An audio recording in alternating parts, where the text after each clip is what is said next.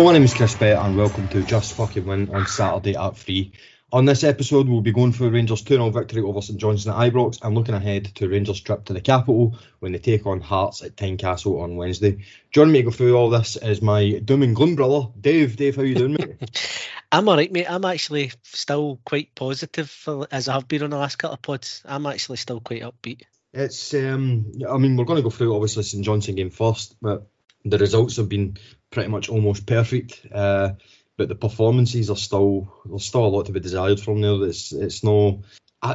Dave, in my opinion, it's not getting any better. The performances are pretty much remaining the same, but we're getting away with it because obviously we're getting the three points on the board consistently now. I think I think there's signs that it's getting better. I think it's there's been a definite sea change in the performances under Gio to the performances now. The performances now aren't necessarily improving week on week. I, I, I agree with that, but I think we're more in control of games for longer periods, more defensively solid. There's fewer gaps. We're still giving away stupid chances, and it's not perfect, but there's signs of life there for me. There's signs that it's going in the right direction. And as you know, I'm usually a process guy, a performances guy, and overlook the result in favour of the performances and what they tell us. But we're now nine wins for 10, a momentary lapse away for 10 wins for 10, including some very difficult fixtures, semi final, Pittodrie, Celtic at home, St Johnstone away in the Cups, never a gimme either. So we've had a reasonably tough run. Uh, we're coming out of it more or less unscathed. Yeah, it's. I mean, the, the, the positives are there, as you say. they're on a form that we will come on to Beale's start. I think um, your first kind of ten games, you, you kind of. I don't want to say you, you get a, a good indication because um, pretty much Bill's um, Beale's win rate is pretty much the same as Gio's win rate for Gio's first 10, and then obviously look what happened with Gio, so anything can happen. But at the end of the day, uh, Beale came into a very struggling team, and he's managed to, you know, get this run going, uh, which is it's it's really really unfair on Bill because you know I was going to say it's, it's got his kind of motoring on in the league, keeping on the, the heels of Celtic, but the gap has remained the same since the day Bill walked in, and that's just obviously down to Celtic's consistency. Um, so it's a wee bit unfair that way because he does deserve more. Uh, but you know, at the moment, give me these shitty 2 0 wins at Ibrox, which should have been 7 0 wins or 6 or 7 0 wins um, over stupid drop points. Um, yep. So let's let's really kind of go into it. As I said, the, the scoreline should have been far, far more flattering towards Rangers. Um, the the lineup. I have to say as well, Dave, the, the game at Ibrox actually kicked off at Saturday at three, uh, which is um, rare. Exactly, and another one this week as well. I know it's it's um, we've been spoiled. So McGregor started, Tavernier, Goldson, Davis, Barisic, Kamara, Jack, Cantwell, Tillman, Kent, Morelos. So obviously the big news here is Sakala has dropped um, in place for new signing Todd Cantwell. For me, Dave, I wanted to see Cantwell start. Of course I did. He's a new signing. Would have totally understood if he was on the bench um, due to the lack of minutes he's had over the last couple of months. But um, if Cantwell was going to start, I'd rather have had him in that kind of advanced midfield role with Sakala actually keeping his place because I thought this was very, very harsh on Fashion Sakala, albeit I can also understand that it's not exactly a form decision that this is that, that, that Michael Beale came to this um, decision because I think we're looking to kind of keep Sakala fresh for this run of games coming up, which I do understand, but nonetheless still very harsh on him because Sakala has been our best player over the last six to eight weeks. Apparently, also Fashion's wife gave birth during the week. I heard that right. late today. I, I, I heard that offhand. I don't know if it's true or not. If so, congratulations, Fashion. But uh, maybe a few sleepless nights for Fashion. We've just taken him at the firing line. But I totally agree. It's in form. It should be him who started. Uh, he's been the, the kind of brightest contributor the last couple of weeks. But uh, apparently, Beale said in the press conference it's because his missus had a kid. So yeah, well, plugged him.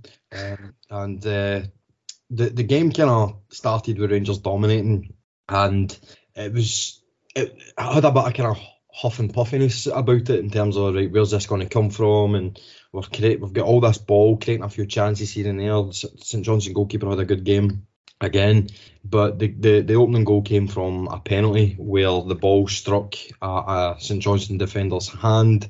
Uh, I mean, it's a clear clear penalty. Uh, you know, I, I'm I'm surprised it even went to VAR to be honest.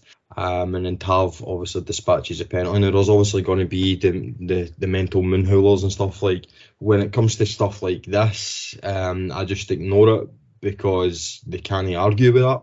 However, I think you know th- there is an incident in this match later on in this match that we we can discuss that is um, a potential talking point. But in this in this instance, David, it's a penalty all day long.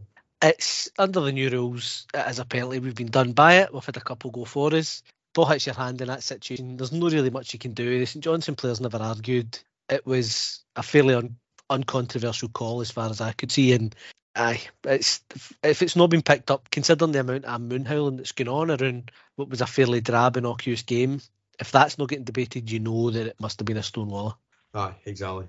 Um, again, for the next 15, 20 minutes, Rangers dominant without really doing much with it. Um, had a few chances. Morelos, uh, Morelos was guilty of quite a few missed opportunities in this match.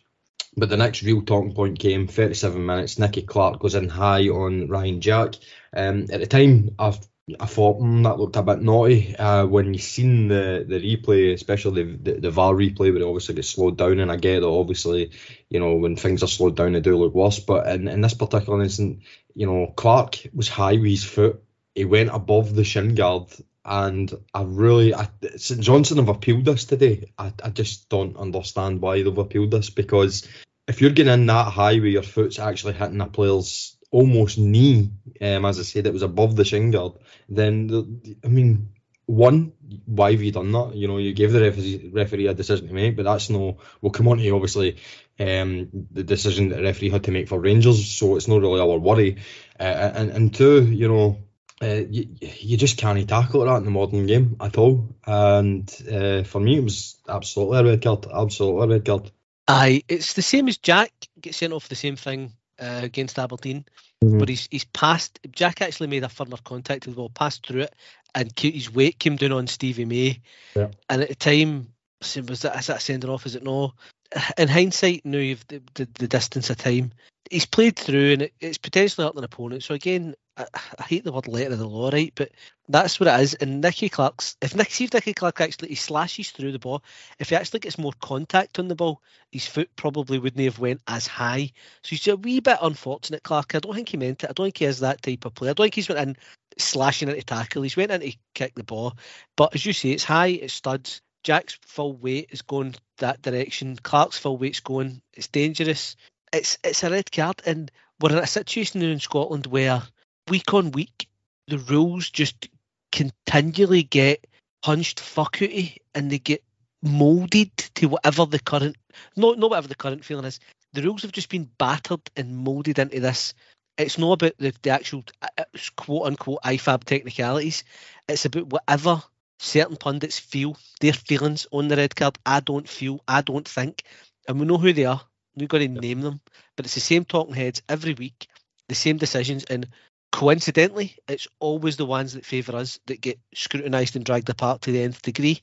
Yeah. There's clearly an agenda at play to shape the narrative around VAR, around refereeing decisions, around Rangers, and it's getting even more tedious because again, that game on Saturday there was, let's be honest, it's not going to live long in the memory. No. And straightforward 2 0 win at Ibrox. I okay, there's a couple of decisions the ref had to make. We could all just be getting on with our lives, but now we're subjected to a week of content by certain folk pulling apart decisions, scrutinising the decision making processes and casting aspersions on VAR and on refs. The whole thing's just getting a bit tedious now. Aye, and look, it didn't take much, uh, you know, longer for for yet another kind of controversial incident to actually happen. Talking three, four minutes after Nicky Clark seen red, the man who was in the who was the recipient of Nicky Clark's challenge um, decided to fly into a tackle himself, Ryan Jack, inside the the St Johnstone box. So now, are you sure it was the St Johnstone box? Because I was listening to Mark Reynolds earlier. Right. Um. So you know, you might actually hear that St Johnstone should have had a penalty for that. uh, I mean, I have to say, if the if if I if that did happen in the Rangers box, it definitely would have been a penalty. I don't think there's oh, any, aye, there's no dispute. Aye, but the fact that it happened, you know, right 90 up, yards away. Aye, 90 yards away. Aye, it's quite a that I mean that's quite an important bit of information that Mark Reynolds decided to um, omit. But obviously, fair play to Mark Reynolds. He, he kind of owned it. He knows that he made an arse of it, and he's no really kind of. I, I, said this on Twitter, like if that's Michael Stewart or John Hartson, maybe not so much Chris Sutton, but certainly if it's Stewart or John Hartson, they would double down. You know what I mean? They would fucking go, no, stop penalty. Aye. Uh, whereas Mark Reynolds kind of held his hands up and he knew that he made a, a bit of an arse himself. Now, the incident itself, um, I have to say, it really, really annoyed me. Now, anybody that knows my feelings on Ryan Jack know that I, I, love, I love Ryan Jack, but why he's done that, I have a, like. I was going to say I have no idea. I know why he's done it. He's pissed off. He's just been hot, and he wants to get. He, he wants to kind of lay one on somebody because he's he's as I said, he's he's annoyed. Uh, but that's just not good enough. You can't be doing stuff like that. Um, we need cooler, calmer heads. If if he's angry, you know, there's other ways to hurt teams rather than actually trying to physically hurt them. Um, and I'm not saying that that's what Ryan Jack's intentions were to actually hurt another professional, but he's certainly, I think, there's an element there of him just wanting to express how pissed off he was because it was a challenge that didn't need to happen. Um, it was a bit rash, and it's right on the line for me in terms of between yellow and red. If we, if, if Ryan Jack, sorry, was given a red card for that, I don't think we could have too many, too many complaints. I understand why it's a yellow, but the the point remains, Dave. The challenge did not need to happen. I mean, like, I think this is where Mark Reynolds is getting confused. If that challenge is in the Rangers box, I can kind of understand. It's, it's not really last ditch, right? But it, if you imagine that to be in the Rangers box, Jack's trying to tackle to get the ball out wide to prevent the, the, the boy getting the ball in. But the fact it's in the St Johnstone box is such a, a, a, very odd choice to make that tackle inside the St Johnstone box when they've got the ball and we're pressing them. So why why has he done it? I, well, as I said, I've already given my reasons why I think he's done it, but it, it doesn't excuse the fact that he did potentially put us at risk to evening the game up when we had such a great advantage, one 0 up down to uh, with a man advantage as well, and then he could have kind of you know fucked all that in the space of three four minutes, um, just because there was a wee bit of kind of hot headedness, I think. Exactly, and that was my reaction at the time. I thought, why is he doing that? The boy's gone away for the Rangers goal towards his own goal, at ninety yards, hundred yards for danger and Jacks went flying in. I, my first thought is this is borderline. That's one of the. It's just about 1.5 yellow cards. You know, it's just yeah. it's on the cusp. And I don't think I would have had any complaints because he does catch a boy and bends his ankle. I'd, I would have had no complaints no, about the decision. I'd have had complaints about Ryan Jack's decision to do it. Yeah. As you say, there's always that period after a red card where tempers are high, tensions are high, even the referee, the crowd are high. The referee is no matter how bad the red card is, the referee's always going to look for an opportunity to even up. I think because he, he doesn't want to finish a game uneven or be responsible for the defeat by red card if he get if he goes for, maybe I got the first one wrong, whatever. And Jack gave him the opportunity to even up. It's it's a big bugbear of mine when uh, players make decisions like that. Yeah, and they offer up the opportunity for the ref to to make retribution. Yeah, it was it was just a bizarre decision that Ryan Jack made, um, and obviously that, this is what's getting all the kind of press at the moment. Um, I'm saying pretty well it is because obviously there's a few pundits talking about it, and, and obviously fans of other clubs are talking about it. Um, and I, I, have to say, obviously, I said a minute ago I don't understand why Nicky Clark's um, red card's been appealed because that's a red card for me. I, I, think they have absolutely no chance of winning that, saying that is the SFA, so you never know. Um, but I think that must be the basis of the appeal. Well, look at Ryan Jack's um, tackle, kind of similar to Nicky Clark, yet he was obviously given a booking. So possibly that's their case for defence, which obviously I don't think will be successful. But it's uh, it's something I don't want to see for Rangers players, especially when we've got the advantage um, and we're winning. Just don't need to do it. And I'm not saying Ryan Jack's guilty because I don't actually think he is guilty of that um, quite consistently. But on this occasion, he obviously did lose his head a little, and he just needs to calm down because he obviously get taken off at half time for John Lundstram um, because of either the tackle on him or the tackle that he done, um, or, or, a combination of two. The fact that he got injured and he's on a yellow card, um, and th- this is it. Jack's body is fragile at the best of times, and putting himself in situations like that, it's not going to help him, is it? No, definitely not. Uh, as you say, subbed for his own good. I was not surprised at all that Beale decided to to take him at the fine line because his next foul was probably going to be the one that did it. So good decision there, but aye, silly, very silly from Jack, very naive. Yeah. So the next kind of, I would say the last talking point, um, and then there's a more general kind of theme after that is obviously in the 57th minute, Todd Cantwell picks the ball up, puts a ball down the kind of in the lane where Morelos just very cutely flicks it on into the path of Kamara, who gets his head up and lifts the ball over Remy Matthews to make it 2 0. It was a beautiful goal, probably one of the better goals we've scored this season. and Um, well worked, you know, it's a, it's a free player combination goal, pass, pass, goal.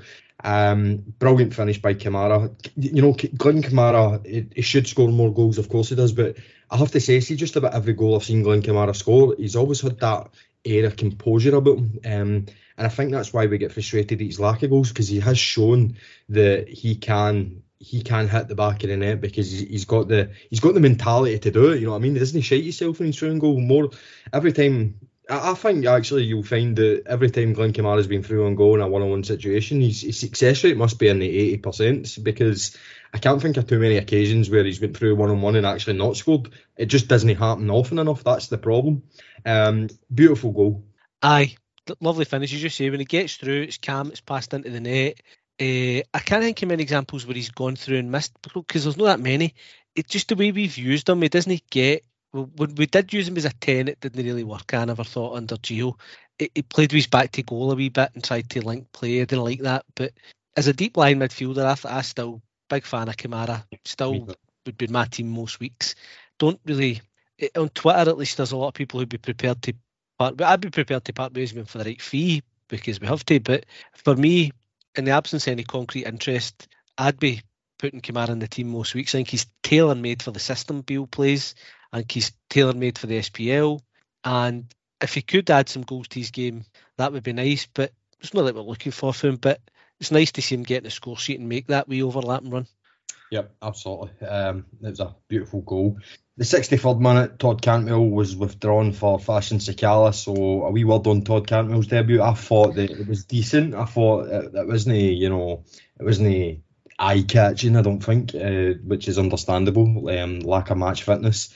Um, I thought he'd done okay. I've, I've, I mean, I've seen Todd Cantwell in the Premier League and I've seen him fully flying, and he is obviously a very, very good player. And to get him back to that level will take some time, of course it will.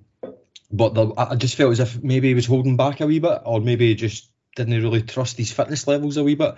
No criticism; it's a it's, it's a very valid reason for him to do that. But you know, an hour under his belt and a 2 0 win way. I, I, think the kids call it a pre assist now, Dave. Something that me and you will absolutely hate, but uh, it's it was a solid debut. It was good, good signs, like I say, about most of the team. He looks, to me, just judging his ability based on what we've seen there, he looks like he's, again, a good fit for the system.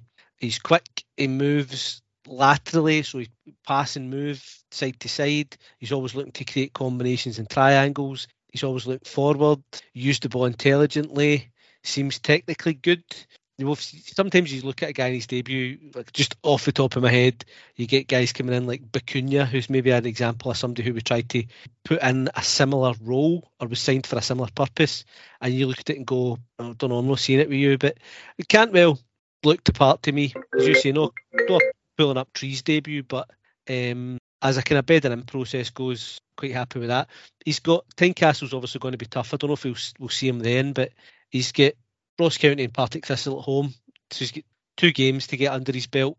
Then obviously we've got Livy away sandwiching that we run before the cup final. So we should have a better understanding of the the whole thing. But where Cantwell is and where hopefully any other new signings are after the Ross County and Thistle games at home. Yeah, I uh, apologies for that funny there, Dave. I, I, I call came through on my laptop there, so apologies to the listeners as well. Um, it's one of those ones I could have edited that out, but that means that you'd have to just say what you just said again there, so I wouldn't do that to you, Dave.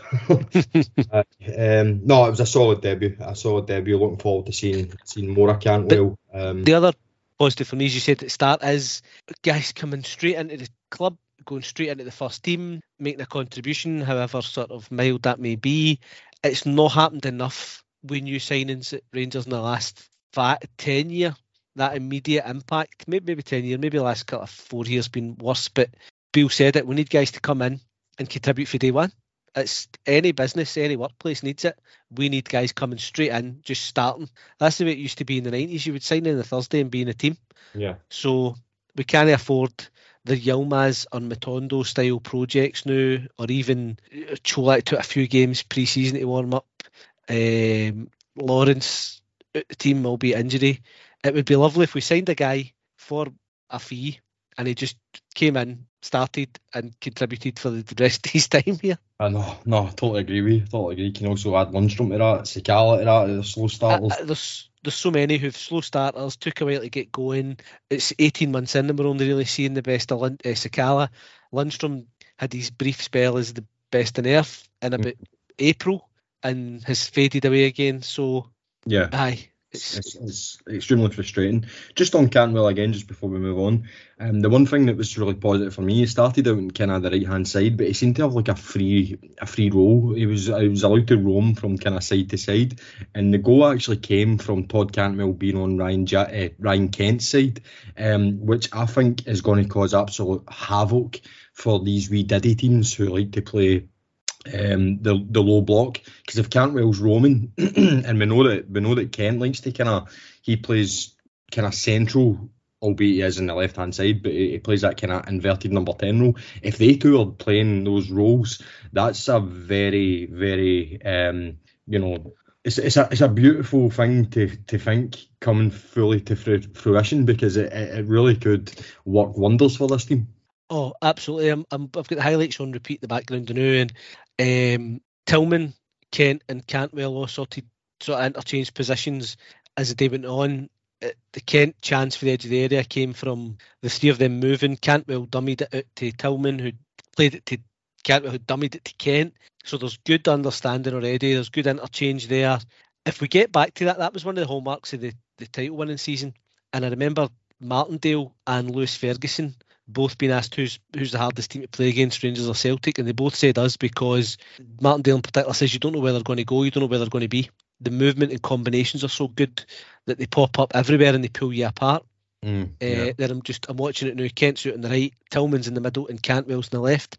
Yeah. And as you say, teams will just not cope with that because they set up to to man mark to identify threats and you can add Sakala into that mix as well. That's a lot of unpredictability for teams to try and handle, and that's where I, again one of the reasons we went went wrong previously. I think was putting Kent in a wee prison out on the left wing. Oh, no, hundred percent, absolutely hundred percent. On the seventy-second minute, we've seen the return of Ianis Hagi one year and one week after he was ruled out with an ACL injury. Um, look, obviously he's not going to be anywhere near the Ianis Hagi we remember straight away. It's going to take him a hell of a lot of time. Don't actually think we'll see the best of Hagi until next season, if I'm honest. Uh, I think between now and the end of the season, it's just all about match match fitness for him. Um, I think we will see glimpses, but uh, consistently, I think we just have to be a wee bit patient, and I think we will be patient based on the reception that he got. You know, I think he's he's obviously a popular boy um, amongst the fans.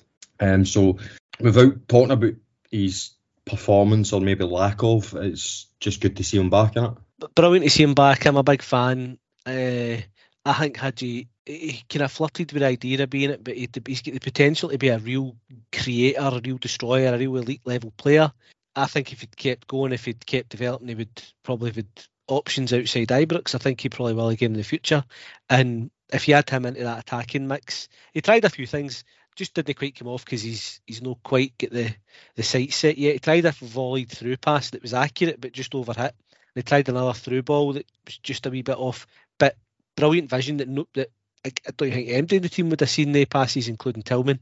It's just another asset, and for me, one of the things that one is the leak, and it's more important now than ever with the five subs. Games now are won by depth and quality. Do you look at Celtic, they go out and smash teams, they change, make five changes. We need to be able to do that now and bring quality in for too long. For the last probably year now, you look at our bench and it's limited in terms of attacking options, and now we're starting to get four and five good attackers on the bench. You bring Roofe back into that as well, and all of a sudden you've got six or seven guys who can hurt teams. And you look at turn around and look at the bench, and there's, for example, Sakala, Hagi, and Roofe sitting in the 73rd minute when it's nine each, and we take off Morelos, Tillman, and Kent, and teams have got a whole new set of problems. So a lot in it, Tom Lawrence as well. Yeah. Hopefully, some of the problems that we've, or some of the things that have held us back, will now start to evaporate as we get these guys back. I'm always sceptical saying that, oh, when we get them back, we get them back, because you never know with injuries and you never know long term and recurrences, whatever. But I get the wee positive signs there that we might just be starting to see us, not just a first 11 that resembles Rangers, because I think we have had that for the most part, apart from in defence maybe, but we're starting to see a matchday squad that resembles Rangers and go, right, I'm actually excited for the substitutions now. Yeah. And I know I'm going to get to see Roofe, I'm going to get to see Tillman, I'm going to get to see Hagi, and it's not just looking at the bench going, fucking who we got, who we bringing on here, man. Yeah, no, I totally agree with you. The game from the 2 0, uh, sorry, from the second goal was pretty much all Rangers without any real uh, any real cutting edge. There was a, a complete lack of cutting edge. Um, these are the games where we should be looking to get our kind of goal difference up. We should be scoring more than two goals because we've got the ball all day. Um, you know, seventy odd percent possession. We're actually doing something with the ball. We are creating chances, so I, I can't fault them for that. It just comes down to I don't know. Obviously, a lack of finish, and that's what it ultimately comes down to. But why is that? You know what I mean? Try to put a finger on that. I, I, I don't know. I think I think we're guilty since Bill has come back of a little bit of overplay. Again, that's not a criticism. I understand what he's trying to do, but sometimes you know we don't need that extra pass. Sometimes a shot would suffice. Um, and it's it's something that worries me because I don't want to get in the habit of these kind of nervy 1 0 games and even at times nervy 2 0 games where a goal in the last 10 minutes by the opposition brings them straight back into it and then Ibrox just becomes an absolute cauldron um, for the last 10 minutes. And like these are the things that I'm seeing and that, that I suppose that's my point from the, the start of the, the, the podcast is the results are fine, obviously they are, but the performances I'm still not seeing a, a, complete improvement in them and we almost seem to be uh, our own worst enemy in many ways. Because if you look at the goals that we have conceded, um, how many of them have been actually Rangers' fault for poor defending? I would say the vast majority. And then on the other hand, how many times have we had the opportunity to kill games off before um, the opposition uh, kind of threatened to get back into it? I also look at the Celtic game where we were 2 0 up, uh, 2 1 up, sorry, and we had one or two chances to actually kill that game as well, uh, which we didn't take, which I think in hindsight we really obviously needed to take one of the chances. Um, so there, there needs to be that clinical cutting edge added to the team, and, and Michael Beale did say obviously before the, the game that in this transfer window he is looking for a midfielder and a defender. So bit surprised about the defender, obviously a centre defender. We will come on to that. And then some of the priority positions will be goalkeeper and a number nine. So I don't think the uh, some people have been obviously reading into that, saying that obviously that means Morelos isn't signing a new contract. I don't think that's necessarily the case yet. Um, but I think a clinical number nine who fits Bill's system is definitely something I can get on board with. And by saying fits into Bill's system, obviously the conclusion there is something that I've maintained since the day Bill walked in the door. Before Bill even had his first match at Rangers, um, I think that Antonio Colak's time, mm, maybe not so much up, but as the first pick striker, um, I, I just don't think it's going to be be happening because we look at we, we, we know Bill when he's what he likes from some certain players in certain positions, the profile, if you will, and Antonio Colak for me is just the complete opposite of what Bill looks for in, in a in a in a striker. So I personally wasn't surprised to hear that a number nine is a priority, um, despite the fact that we've got Roofe, Morelos, and, and, and Colak. I think Roofe's injuries he can't be relied upon. Morelos is a question mark there, obviously, with his contract, and, and Big Colak, I just think it, it Beale doesn't fancy him. He's just going to have to accept that he's going to have the Cedric Itten role where he comes on for the last 20 minutes every every now and then. Um, I know that sounds incredibly harsh because Big Colak's record is, is, has been fantastic, but it's just one of those things that a manager knows what a manager likes. I I agree with the point about Colak. Uh, you love a guy scoring goals, and you, you can't help but go right. He's doing his job. He's going to stay in the team. But like you, I had long term reservations as an all round modern forward about Colak. I don't know if he's his link up plays, all round play, holding the ball up and so on is good enough to play in the system. And if you remember the way we played Morelos the year we won the league, he scored he wasn't the top scorer. He got 16 or 12 or something because we basically used him as a false nine to bring others into play. And Roofe was the top scorer and others contributed. If Bill goes back to that, then Colak's time is going to be game time is going to be limited. As you say, it's going to be the hitting target man. We need a finish which coupled with the injury probably kills Colak's momentum. And I'd, I hope I'm wrong, but I'd be surprised if his numbers continue in the vein they did at the start of the season. Um, we need a big number nine who can do a wee bit more in around the box, like Morelos. And to be honest, just on Morelos, it's it's a strange situation. It's no one I can really remember at Ibrox before him because it's also it's his relationship with the club is broken a wee bit, I think, and his mental state, in my opinion, it needs repaired. And I don't know because I've not really got any examples to call on of that happening. I think he's obviously came to Scotland wanting to move on. Within two or three years, it's not happened. We've rejected bids, if you believe the rumours. He's had wage rises, so he's comfortable. He's kind of lost the hunger, and he's missed out in a good chunk of last season. Cut a big, biggest games of his career, cup final, and obviously Europa League final through injury that wasn't his fault and can be put on the previous management team. So if you can repair that, if you can repair the damage and clear the decks and get his mental state back, I, I, I would sign him if that's possible. If it is possible, I don't know. But for me, and again, it's one of the cliches. If it Morelos doing his bit, I mean, a lovely assist for Kamara, is an asset to the team that you want to try and retain and at least not let walk for free. Yeah. Because that's a way to sort of tarnish his legacy. But he talked about the performance and his, uh, and sorry, the, the general performance and goal scoring and so on. I thought we got into good areas. We didn't necessarily create the chance in the areas, but we got Tav into the box, we got Kent into the box, we got Bonner wide. We go into areas that should have led to a chance, and we it was the, the, the lack of the killer pass, and we got into shooting opportunities, and again, not pulling the trigger. We need to just start going right. We're going to be in these positions for the majority of the game, so we can afford to take the odd shot. We don't need to try, and it's not like we're desperately trying to walk it in eh, because it's the 89th minute and we need the goal and we're not going to get another chance. We can afford to start taking pot shots. That level of clinicalness needs to come because, as you say, the the, the tight games, albeit Kamara second takes the pressure off. But I see if Kamara doesn't get that goal and it's five minutes to go and it's left, it's it's one 0 They did get up the park. Yeah. And all it Yeah. takes, and how many times have we seen it, even with ten men, long balls, corners, our weakness defending them, and all of a sudden you've dropped points for a very comfortable position. If you remember in Gerrard's first, I think it was his first season, I counted this once.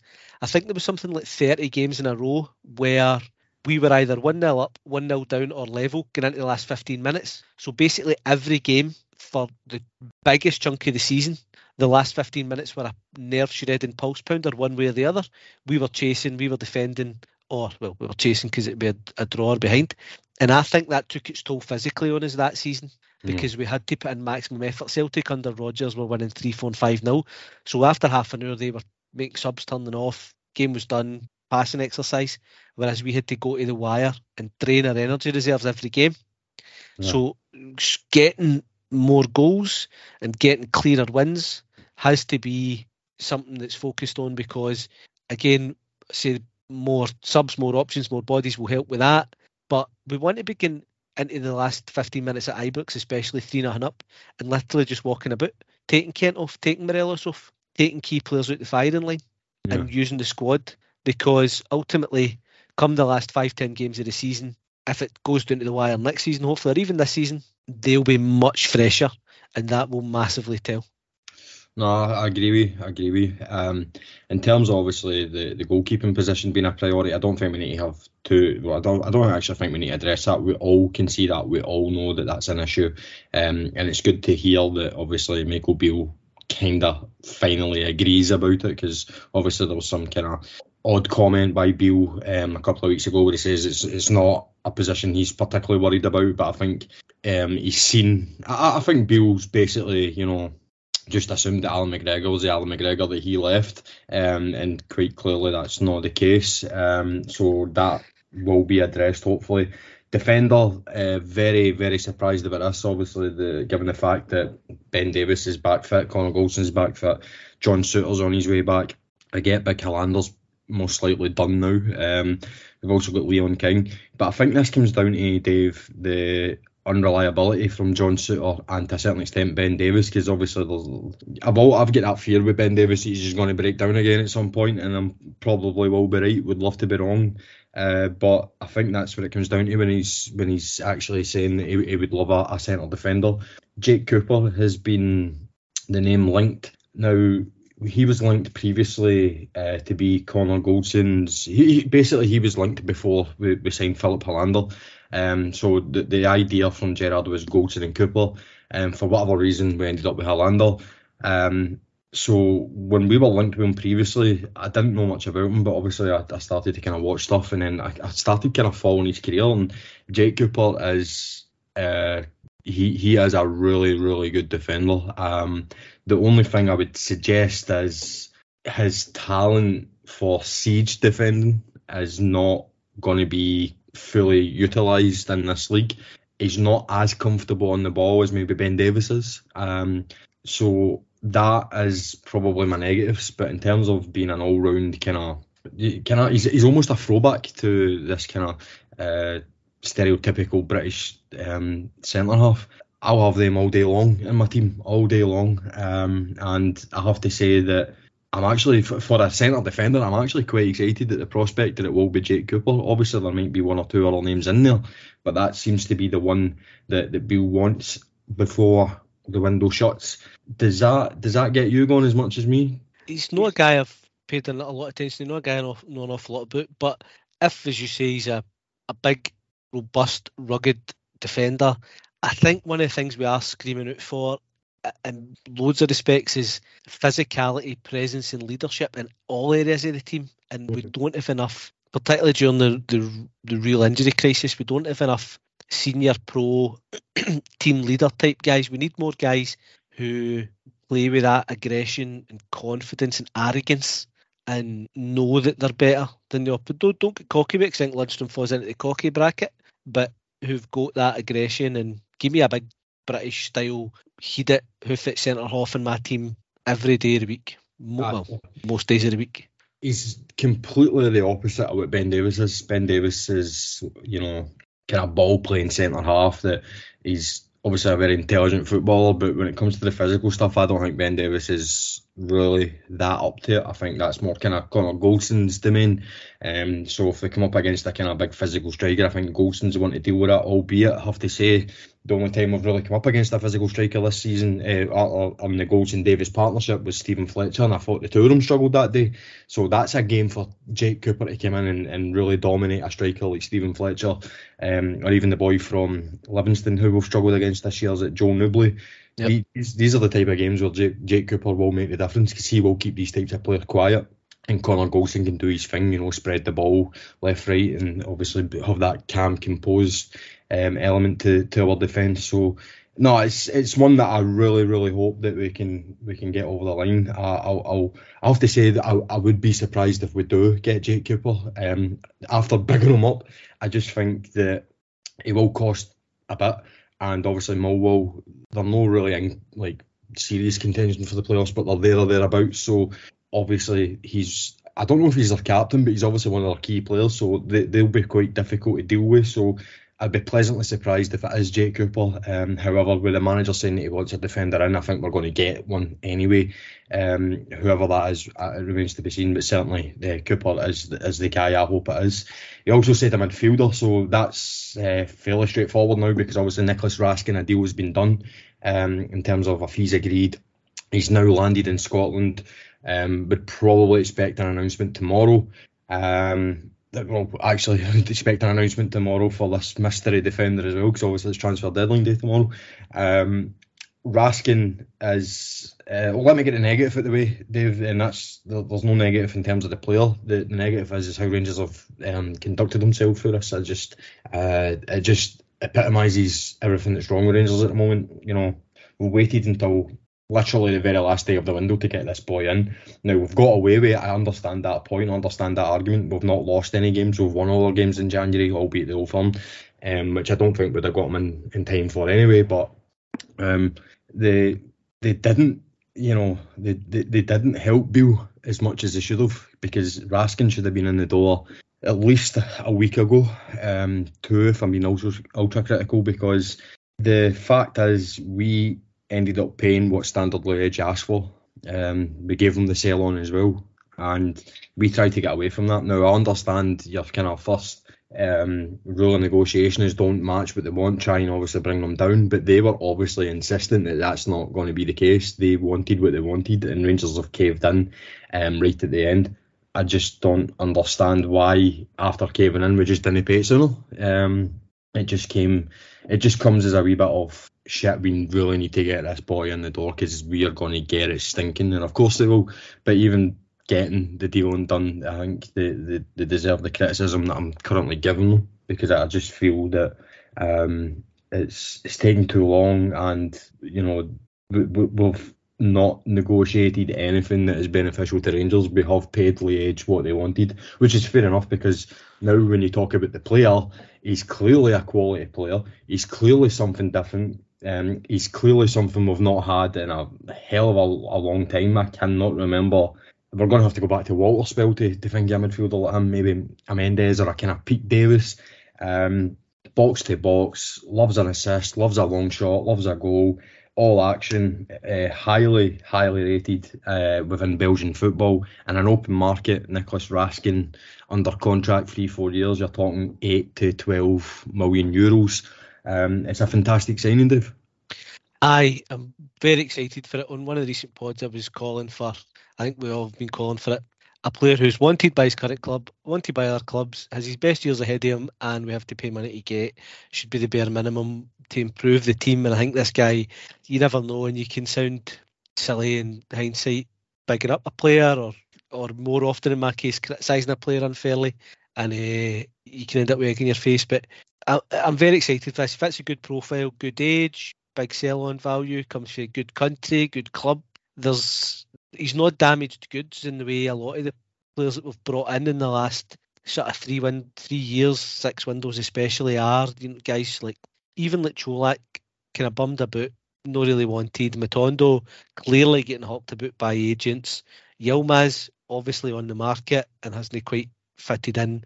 So for me, good profile, good age, stats and all the analysis that you get nowadays on Twitter seems to suggest that he's uh, good profile, good fit for the British game. So, yeah, aye, delighted. Obviously, the the the negotiation thing, paying what appears to be over the odds, and obviously we told Hearts to poke it last year with the sell on fee for Souttar, but we the needs a bit more pressing here, I think, because we've still got two trophies, still got a gap to narrow. We can't wait. We can't leave the squad to the end of the season because that would just mean writing another season off. We need bodies in now to try and get us to put up what should potentially be hopefully a cup double. Beale's form suggests that he's capable of that. So, aye, get him in, get it done. But again, the the board could have been negotiating prior to the window and had this guy ready to go. But as soon as Beale was in, identify the targets. There's no need to wait till the window opens to start negotiating. We could have done it earlier, but get him in and hopefully see him in what's the day Monday. Probably, hopefully see him on Saturday again, like Cantwell, straight in and making a contribution.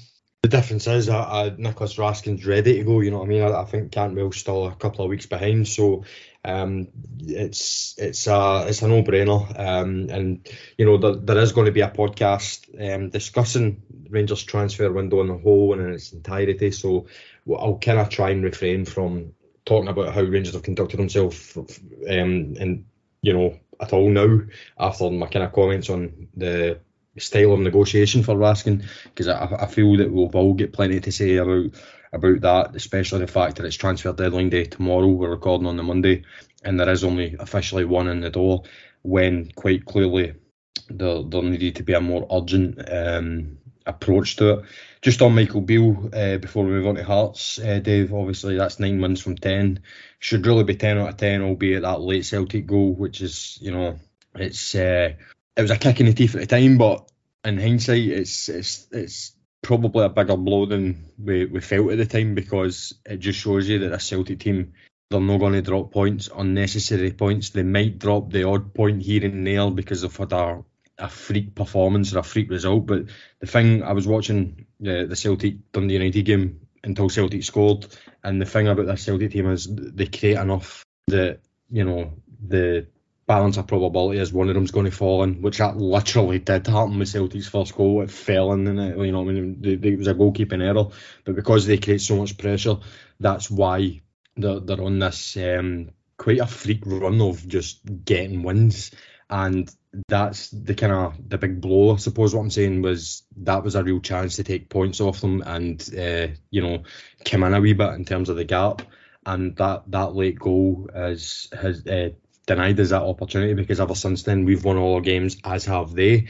So the old firm games, you know, they are going to be pretty crucial. We still need a kind of snooker here and there. Don't get me wrong, but um, that wasn't me really criticising Michael Beale. That was me just kind of uh, highlighting just what he's up against at the moment because any Rangers manager that comes in that gets nine wins from ten and the, the tenth game is a draw, they are looking to extend a lead or eat into a deficit whereas Michael Beale has remained on that nine point deficit since the day he's walked in right until today, despite having, you know, a 90 percent win rate. Ah, exactly. That's a very good point there. That would usually mean you've extended or extended the lead at the deficit, and it's it's because of what they're doing that that's not happened, and I missed that opportunity. But their run, it's it's good. I mean, I, I almost certainly going to win the league. You can't really see where they're going to drop points, but setting up for next season, we need to be giving Beale the tools to allow him to set his team up like that and be constantly aggressive and on the front foot. But all things considered, this run of form is better than we could have asked. But Tynecastle on Wednesday is going to be probably the toughest test yet, I would say. Uh, aye, aye. Uh, you know, leads in nicely to kind of um, preview, previewing the, the Hearts game. It's they're third in the league. I think third is now theirs to lose. Um, they've, they've opened up quite a significant gap. They've been a fantastic run of form. Um, I think they're undefeated in nine or ten. Certainly in the last six, they've won four of the last six with two draws in there. Lawrence Shankland, the first Hearts player to score 20 goals in a season since John Robertson. It's at Tynecastle. We know that it's fast and furious at Tynecastle. Um, crowd right on top of you. So this is a, a, a huge, huge challenge. Um, Hearts are easily the best team in the league out with the old firm. Um, and I think Michael Beale even confirmed that today. He's kind of backtracked a wee bit there. Uh, obviously, he said it was Aberdeen, um, but it's clearly Hearts, obviously. Uh, and it's going to be physical, but that's doing a disservice to Hearts because they can play as well. That technically they are a good team. Aye, uh, you don't go in that run of form unless you can play, create chances, score goals. Shankland's playing well the new. It's like I say, it's probably an even bigger test than Celtic at Ibrox because Ibrox you've got. I know that sounds stupid, right? Because they're, they're clearly the better side, right? But Old Firm games do to some extent. The players will automatically be up for it, or they should be.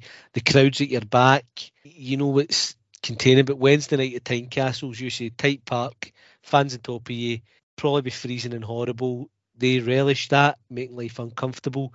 So it's a big test of this team's mentality, as I say, because I said about the Celtic game, you should be able to get yourself up for Celtic at Ibrox on a nice day, good pitch.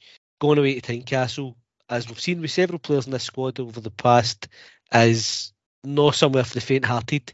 And if you shrink and you don't go in full-throated and match the intensity and aggression, there's no doubt that you'll come off second best. So to be fair, Dave, um, I mean, I give this team quite a hard time when it comes to mental blocks, and uh, I think our form at Tynecastle has been pretty spectacular, actually. I think uh, the last time we were defeated there, or even dropped any sort of kind of well, obviously on this occasion we didn't drop points, we were knocked out the cup. The, the last time we were defeated there has obviously been Daniel Stendel um, got that win against us, and then a couple of days later Hamilton Accies happened. So our, our form at Tynecastle is pretty pretty good. Um, it's a place that we seem to be able to get results, um, positive results at that. So that we've got that going for us. So the the nucleus of this team, you know, I'm talking about your Tavs, your Goldsons, your Barisic's, uh, Kamaras, Jacks, Kent, Morelos. They know what it takes to go to a Tynecastle and get a win. So I'm I'm fairly confident in that.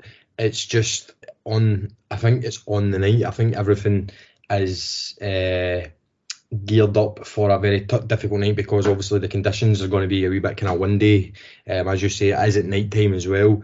And for some reason, I think when you play these Scottish teams during the midweek, the the fans are turning up to that game half pissed, and it's always more frantic, isn't it? Like the the the atmosphere from the crowd really feeds into the opposition team. Because you look at Kilmarnock the the other uh, night there, they started like a house on fire, man. The first ten minutes they were absolutely fantastic, and it was purely because the crowd were really really up for it. And we for me, we can't do what we have been doing and conceding that first goal because we're getting away with, with, with lesser teams of lesser ability. Whereas this Hearts team, they've got a lot of seasoned SPFL players within their team and they know how to kind of box clever. So getting that first goal on Wednesday is absolutely crucial for me. Aye, absolutely. We we need to match them for the start. The the clawing deficits back thing, the three two wins, fun, but I'd rather live without it if I'm honest and make a quicker start and take the game to them rather than, as you say, a team like that who can defend, who can counter attack, who can attack you of their own volition. It's not going to be quite as straightforward to pull the deficit back. Would you uh, would you start with Cantwell? I don't know. I don't know if I don't think so. For me, yesterday St Johnstone at home, their uh, dreadful form. It's a bit of a free hit. You've got Ross County and Thistle coming up, which good 70 to possibly 90 minutes of the cup from there, just to get him up to speed. I don't know if you want to be throwing somebody who's not quite at it yet into yeah. Probably the most difficult away trip in Scotland apart from Parkhead. Uh, I would I'd be leaving Cantwell on the bench and seeing how the game develops before we, we bring him in. I would start with Sakala as well. Uh, I, I, think it would be unfair to do that. I can't. Well, I get it. He's a big money signing. I get all this kind of stuff. He's a kind of marquee signing as well, if you if you will. But um, he's he's not he's not ready for the kind of you know blood and thunder a, a, a Hearts at Tynecastle when Hearts you know would love the three points just as much as Rangers, but our need for them is probably more um, more important. Um, but I would say that anyway because I'm a Rangers fan. I think the other question mark for this game, Dave, is is it going to be McGregor or McLaughlin? Now, we know Hearts will pump balls into the box um, because that is a vulnerable area for Rangers. And we have heard Michael Beale say that when those types of games are on the cards, that McLaughlin is more suited to that. So would that surprise you to see McLaughlin? Uh, I would rather we didn't chop change and I'd rather be stuck with McGregor and McGregor's shot stopping still better and McLaughlin's not really played his way into my confidence lately. It's it should be an on-event question. It should be that we've got a keeper who can do both, and we should be trying to patch it up. But uh, for me, I just think in consistency reasons, I would keep McGregor in. Yeah. Albeit I may live to regret that as the high boys start flying in. Aye, aye. Um, well, that that just about sums it up. Um, before I thank you, Dave, obviously I have to say uh, once again, if you could follow us on any of our social medias, uh, Twitter, Facebook, Instagram, TikTok, YouTube, um, follow, like, or subscribe. We're also on Amazon Music, Apple Podcasts, and Spotify. So again, if you can subscribe to any of them, that would be fantastic. Uh, you know, spoke to a listener today who actually says to me um, he forgets sometimes when we actually release podcasts because he's not actually subscribed. And I'm like, well, do it now then. And, and, and, and done it. And um, if you subscribe via Amazon Music, Apple Podcasts, or Spotify, you will get notified as soon as episodes drop. And that also benefits us because one subscription goes a long way, as I've always said. Um, we will be back later this week to obviously look back on the game at Tynecastle and look ahead at the game at Ibrox this Saturday, where we'll be taking on Ross County, and there will be a a fairly kind of long discussion pod, um, talking an hour 20, maybe 90 minutes, uh, where myself and the guys, I'm going to try and get everybody on to get kind of varied thoughts. Um, we will be discussing Rangers transfer window for this uh, winter because by then obviously it'll be shut and we'll have the full facts of the ins and outs, particularly the ins, because um, it doesn't look like there's going to be any outs, and we'll be analysing that. Um, Dave, I'm sure you'll be keen to come on that one. Yeah, hopefully a few ins, hopefully a wee surprise or two in there as well. Yeah, absolutely. Don't um, him to get carried away with that. I'm not in the know. I'm just hope blindly. uh, yeah, so all left me to do is just thank yourself, Dave. Thanks very much again, mate. Cheers, mate. Enjoyed it. Always a pleasure. And as I said, we will be back with two podcasts this week: a preview review and a kind of you know deep dive into our transfer window. So thanks very much again.